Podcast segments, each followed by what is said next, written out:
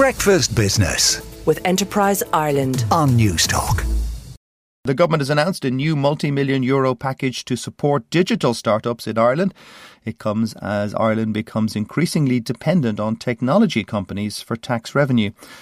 Some even say that Ireland should set aside a sovereign wealth fund to take advantage of the corporation tax windfall from tech, giants, which may dwindle and even disappear in the future. Others say that the IDA should no longer actively seek new jobs for Dublin because it's full up. All issues for Robert Troy, who is the Minister of State with responsibility for trade promotion, digital and company regulation. Good morning, Minister. Good morning.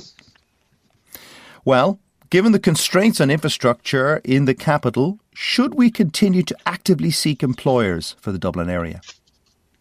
Well, I think what we need to realise as a small open economy, um, our ability to trade internationally is critical to our economic well-being.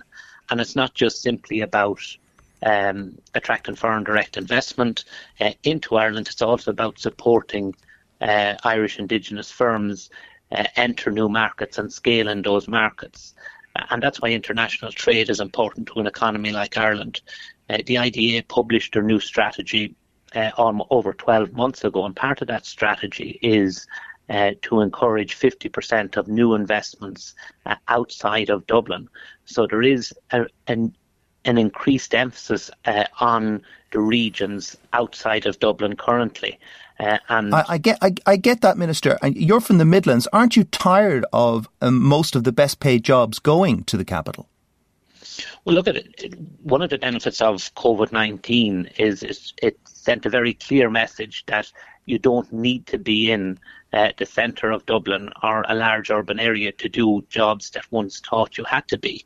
Um, the benefits of remote working, and the government has published a remote working strategy.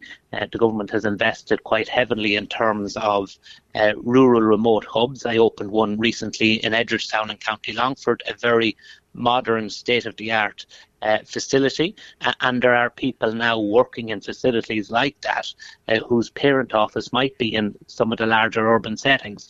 So there is huge support there to help people who per, who previously may have to had travel into Dublin to, to find work.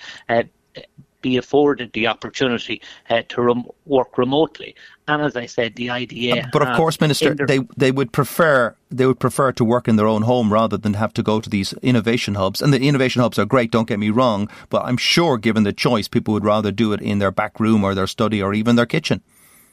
Not necessarily. Um, there are people who like that opportunity of having clear demarcation between work and their home life. There are also people, uh, because of their circumstances, maybe uh, there isn't a spare room in their house, maybe they have children uh, being minded from home.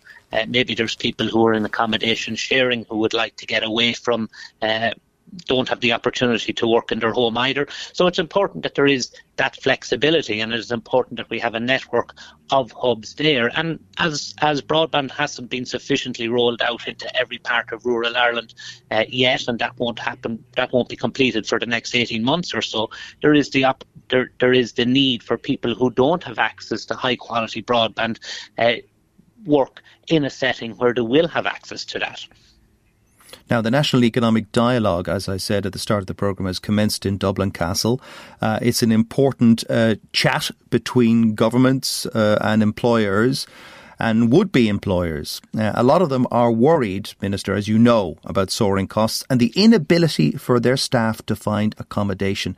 Uh, don't you feel that the time is running out for this coalition government to do something substantial about creating accommodation or at least lowering the cost of it? No, look at you're right. Um, the economic di- dialogue took place yesterday. I, it was a great opportunity for senior ministers in government to hear from uh, a broad representative of participations participants from NGOs, um, people representing workers through their trade unions, uh, business representative groups, uh, to understand uh, fully what the challenges are and to feed into the preparatory work that is now um, commenced in relation to budget 2023. And I think the Taoiseach uh, and other senior ministers gave a very strong signal yesterday uh, that budget 2023 uh, will be uh, a supportive budget that will help generous the, the many challenges uh, that people are facing in terms of the cost of living and that will help support many businesses. We have come out of COVID 19 and many commentators in the run up to COVID 19 and right through COVID 19 predicted a tsunami of business closures. Uh, but because of the correct budgetary decisions and support that this government put in, uh, there was very few business cl- closures because we realised that businesses needed to be sustainable. Businesses needed to be supported to get through a difficult period of time.